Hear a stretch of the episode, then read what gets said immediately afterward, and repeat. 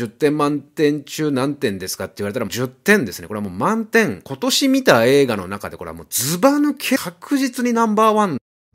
エンタメ好きの大人たちへお送りするながら劇専用チャンネル、詐欺谷正明の一人演芸協会です。ホテルムンバイ。これは2018年に制作されたオーストラリア、インド、アメリカの合作による実話を元にした映画なんですね。で、これ実話っていうのは何を元にした映画なのかというと、それが2008年に起きたムンバイ同時多発テロを、えー、元にした映画であると。このムンバイ同時多発テロというこのムンバイムンバイというのはインドの最も大きな都市で商業の中心的な都市になるわけですがそんなムンバイが、えー、2008年の11月26日から3日間にわたってテロリストたちがまあ銃を乱射してきてこう辺りを占拠していったわけですね。でその辺りというのはまあ駅であるとかホテルレストラン病院映画館であるとかがもう同時にわっと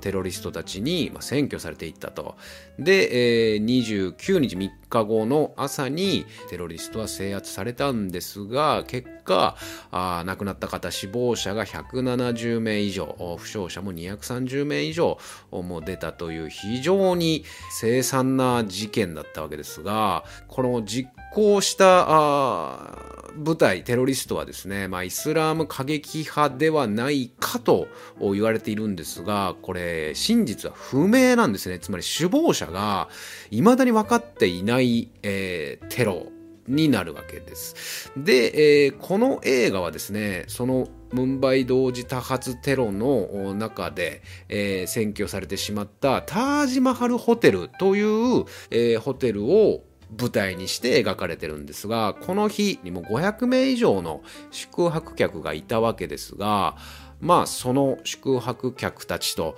もちろんそのホテルのスタッフたちとテロリストたちこのまあ3者をさまざ、まな観点から描いている映画になるわけですね。でこの映画はまあ2018年制作ですから今2021年ですから、まあ僕はだからちょっと遅れてみた形にはなるんですけど、2021年、今年見た映画の中でこれはもうズバ抜けですね。確実にナンバーワンだなと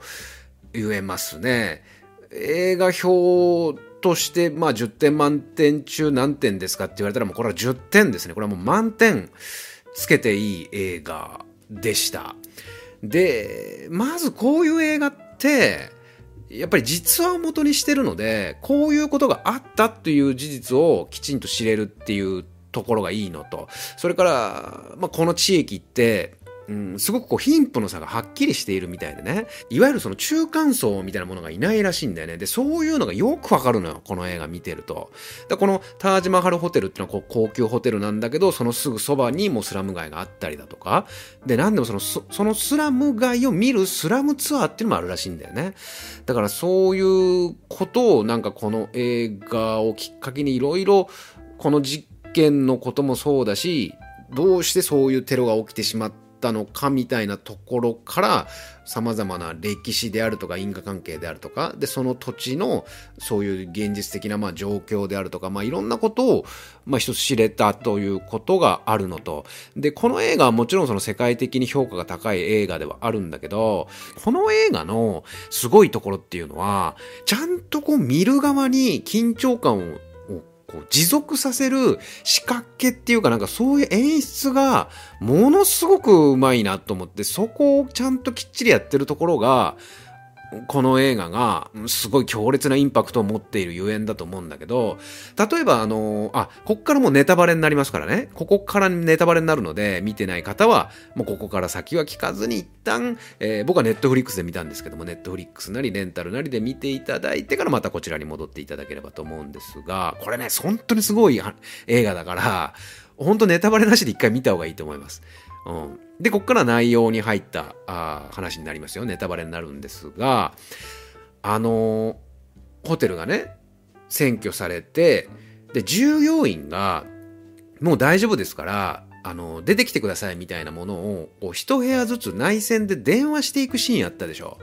で、最初はそのスタッフの顔がアップなんだけど、引くと実はそこに銃口、銃をこう突きつけられていて、まあ脅されて、一部屋ずつ呼び出していたんだという見せ方が一個あったでしょ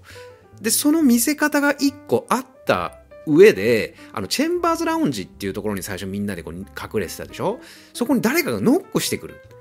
そういうシーンが出ると、これも実は、脅されて従業員が開けてくださいって言ってんじゃねえかっていうふうに思ったりするじゃない。つまり、ちゃんとこう見てる側にさっきも言ったようにこの見る側の緊張感を持続させる、そういうなんか仕掛けがやっぱこういうところでもちゃんと、うん、意識的にこう作られてるなと思って、たりだとか。で、まあそれは一旦結局大丈夫だったんだけど、それはもう本当にあの従業員の人だったんだけど、その後結局はそのチェンバーズラウンジはあのテロリストに見つかっちゃうんだよね。でも見つかっちゃう時はもうあっさりテロリスト側も見せるわけよ。だからそこでもう一回同じ手法は使わないわけよね。またコンコンって、あの、叩いてきてさ、で、見てる側はその叩いてきてるのが誰かは顔が見えない状態で、みたいな見せ方もさすがにしないわけよね。しつこいから。であるとか、なんかそういう一個一個の、見せ方の、うん、きめ細やかさが、ちゃんとすごく、あの、よく考えられているからこそ、この映画が、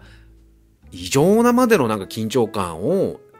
持続させることに成功してるんだろうなって、これものすごいじゃないこの映画の緊張感というか、もうほんとその場に自分がいたらどうするかなって考える以上にもういるかのような恐怖感は感じるよね。で、やっぱそれを感じさせるからこそ、この映画の言いたかったことっていうとちょっと違うのか、この映画が見る人にとって体感させたかった、感じて、感じ取ってもらってほしいことだと思うから、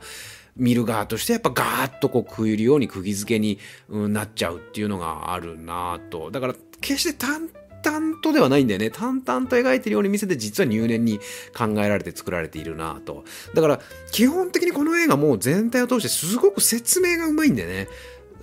言葉でなんかこう、まあ、言葉なんて実際テロのああいう現場でなんか話し合ってできないわけだから、セリフはもともと少、セリフ少なに、ものすごくその状況描写が、の説明がうまいという。だから、テロリスト側とホテルスタッフとで客とっていうこの3社の今どういう状態にいてで何をこれからしようと思っていてでどういう今心理状態でっていうのが明確にわかるからきっちりストーリーについていけるっていうさであるとかあとイギリスのかなんかのあの夫人がさあの老婦人がさペルシャ語をあのアルアルジュンをね主人公のアルジュンペルシャ語をさこう話すからさあの、ターバンを巻いてね、髭を生やしたお前がちょっと怖いらしいから、ちょっとキッチンに引っ込んでってくれ、みたいなくだりあったでしょ？で、あれなんかもさ、ああ、なるほどな、とかって思ったりするじゃない？で、アルジンはちゃんと言って、えー、シーク教徒の、これはパグリーと言いましてって、ターバンのことね、パグリーと言いまして、みたいなさ、で、これはもう我々の神聖なものであり、みたいな。でも今は、えー、私はホテルの従業員であり、あなたは客だから、もしあなたが不快に思うんだったら取りますとかなんか、ああいうまた一個一個さ、ちゃんとそういうのも描くっていう。で、このアルジュンね、このアルジュンとこのデーブ・パテールというね、このスラムドッグミリオネアにあの出てた人で、で、この2008年なんでね、あの、スラムドッグミリオネアが、あの、制作してた、撮影してた時か、だから撮影してたタイミングでこのムンバイ同時多発テロに直面してるから、本当にこう事件を生で知ってる人間だから、この役を演じる上ではもううってつけの人なんだよね。で、これうまいよね、この人。すっごくあの、表情というか目がさ、目の演技というか、うーん、なんかすごく伝わってくるよね。だから本当その役者のね動きも含めてすごい映画だなと思うんだけどでそのさアルジュンがさなんか老婦人にさあの人ちょっと怖いんだけどって言われちゃうみたいなところからもそうなんだけどさこの映画のさ観点を視点をさどっからこう撮るかっていうのはこういう映画の宿命でさつまり、被害者側から描いて、テロリスト側の残酷さを描くのは、まあ、それはたやすい。まあ、実際だってそいつらが悪いんだし、うん、こんなひどい奴らだっていう風に、まあ、描くのはたやすいんだけど、さっきのその、うん、人種間の、異文化間での問題みたいな一つ一つのことが、こういうテロにも、つながっていると、どこかこう想起してしまうかのようでさ、この映画ってちゃんとこうテロリスト側の、加害者側の観点もあって、それこそ鬼滅の刃じゃないけど、鬼側のさ、事情もあってっていうさ、このテロリスト側、人を襲う側にも、そいつらの中での正義がやっぱあって、で、それをしなければならない理由があって、うん、かといってもちろんその行為を美化するような取り方もしないしっていうそのバランス感覚が、まあ難しいところだと思うんだけど、そこも見事だなっていう。テロリスト側もさ、あの、人殺しはするんだけど、平気で。で、ブラジャーの中にも手を入れることはできないとかね。ブラジャーの中にパスポートとか隠してる可能性があるから手突っ込んでちゃんとそれも調べろとかってさ、いや、ちょっとそれはできませんみたいなさ、人を殺す命令には従うのにさ、だからそういう、またね、一個一個のね、あの、見せ方がなんかすごく見てる側にいろんなことを考えさせる、うん、撮り方ですごいなと思うんだよね、そういう子一個もね。料理長なんかもさ、逃げることは恥じゃないというさ、もうちょっと子供が小さいんで、あの、とかっていうね、あれ帰らしたりするじゃない？で、あの、すいませんとかって、いや、謝らなくていいんだって決して逃げることは恥じゃないんだっていうさ、なんか見ていて感じるものがある。で、それをかんどう感じるかっていうのもまたこれ国によっても時代によってもまた違うだろうしね。で、監督の話なんか見てると、うん、もちろんそういうフラットな観点で撮るということに加えて、その実在したモデルみたいなものの、プライバシーとかにも配慮して撮ってるっていう、あ、作ったっていうさ、うん、だからこの人がこういう人でこうで今こうしてるっていうところまではささすがにちょっとさ、うん、迷惑になっちゃうからそこも配慮した上でっていう。だから本当にいろんなところにもちろん配慮はしながらでも、うん、こんなひどい事件がテロがあったんだよっていうことを一方的に描くんではなくて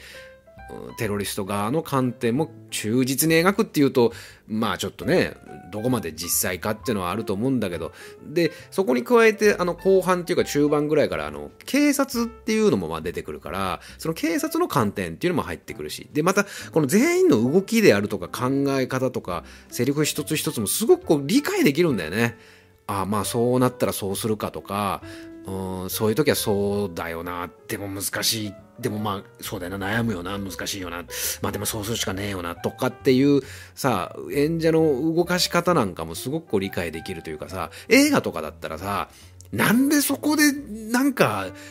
立ち向かうんだよとかさ、なんでそこで変な動きお前するんだよとかっていう、まあその映画を盛り上げるために、問題を起こすために、たまにあるじゃない見てると。なんでそこでそんなことすんのみたいなさ。でもなんかいわゆるそういうドラマチックなことがないからまあリアルだし、あとやっぱすごいなと思うのはさ、ものすごくさ、こう怖いものをこっちはね、見てるという体感はしてるんだけど、作り手としてはそういうすごい怖い緊張感、恐怖感は与えつつも、直接的な描写はちゃんと避けるっていうさ、グロテスクなものは見せないね、一切。まあちょっと、うわっていうふうに思うところはあるけど、でもそれをうわっと思う恐怖っていうのはさ、想像で怖がってるところがあるんだよね。頭がさ、バーンと打ち抜かれるっていうよりは、そういう時ってちょっとこう俯瞰のカットに切り替わるんだよね。まあそれがちょっとまた、少し遠くからそのもう様子を見てるような感じで、またそれも怖いんだけど、つまりはそういうグロテスクな描写はちゃんと避けていたりだとかさ、そ、そこじゃないもんね。怖さは、感じ取ってほしいけどなんかそういうグロテスクなところを見せたいっていうわけではないわけだから。でもこういう映画って本当にねプロモーションが難しいだろうなと思うんだよね。だってあのヒーローが立ち向かったとかさあのその時正義がとかなんとかってあんまりさそこを歌いすぎれないというかさ、うん、なんか違うじゃんそういう歌い方も。救世主が現れてみんなを救ったとかなんかそういういわゆるその映画的なさ物語ドラマチックな物語ではないしさ。一応映画の終わりではさまたこのねラストシーンもすっごいグッとくるんだよね。アルジュンがさただ帰ってうん家族と抱き合うんだけどなんか極端にその感動的な音を流すわけでもなくそこを長々とセリフありきでいろいろな感動の言葉が出てくるわけでもなく割と短めにスッととりあえずアルジュンは帰って子供と抱き合って終わるという。でも決してめでたしめでたしでは全くない。でもその全くないっていう表情がまたアルジュンがすんごいうまいんだよね、うん、まあアルジュンがっていうかそのデーブ・パテールがね。でこの映画でよく繰り返しってほどではないけどもまあ出てきたセリフとして印象的なのはさ団結っていう言葉だったんだよね。切り抜けるには団結が必要なんですっていう皆さん協力しましょうっていう結局そこに尽きるんだよね。団結ってすごく聞く人にとっては安っぽく聞こえるし薄っぺらく聞こえるんだけど安っぽかろうと薄っぺらかろうと団結の他にないからねピンチを切り抜ける時って。でやっぱ思うじゃない誰もが今のこの日本の状況を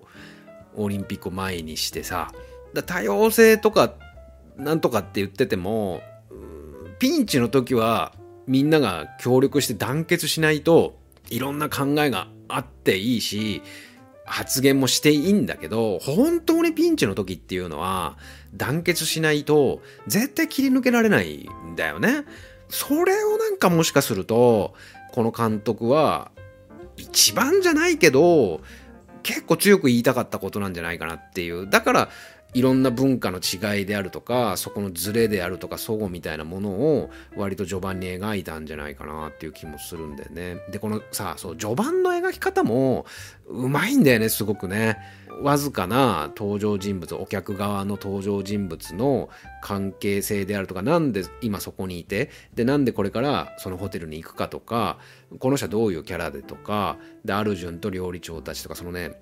そその辺の導入がすごくうまいそこでたっぷりなんか見せておいて後々この人とこの人が死んじゃって別れて悲しいみたいなものを見せようという振りも思いもないだろうからもう淡々とそこは見せてるんだけどやっぱこの監督説明がうまいから状況描写がめちゃくちゃうまいからだって開始ねこれね 10, 10分か15分ぐらいでもう始まるんだよテロが。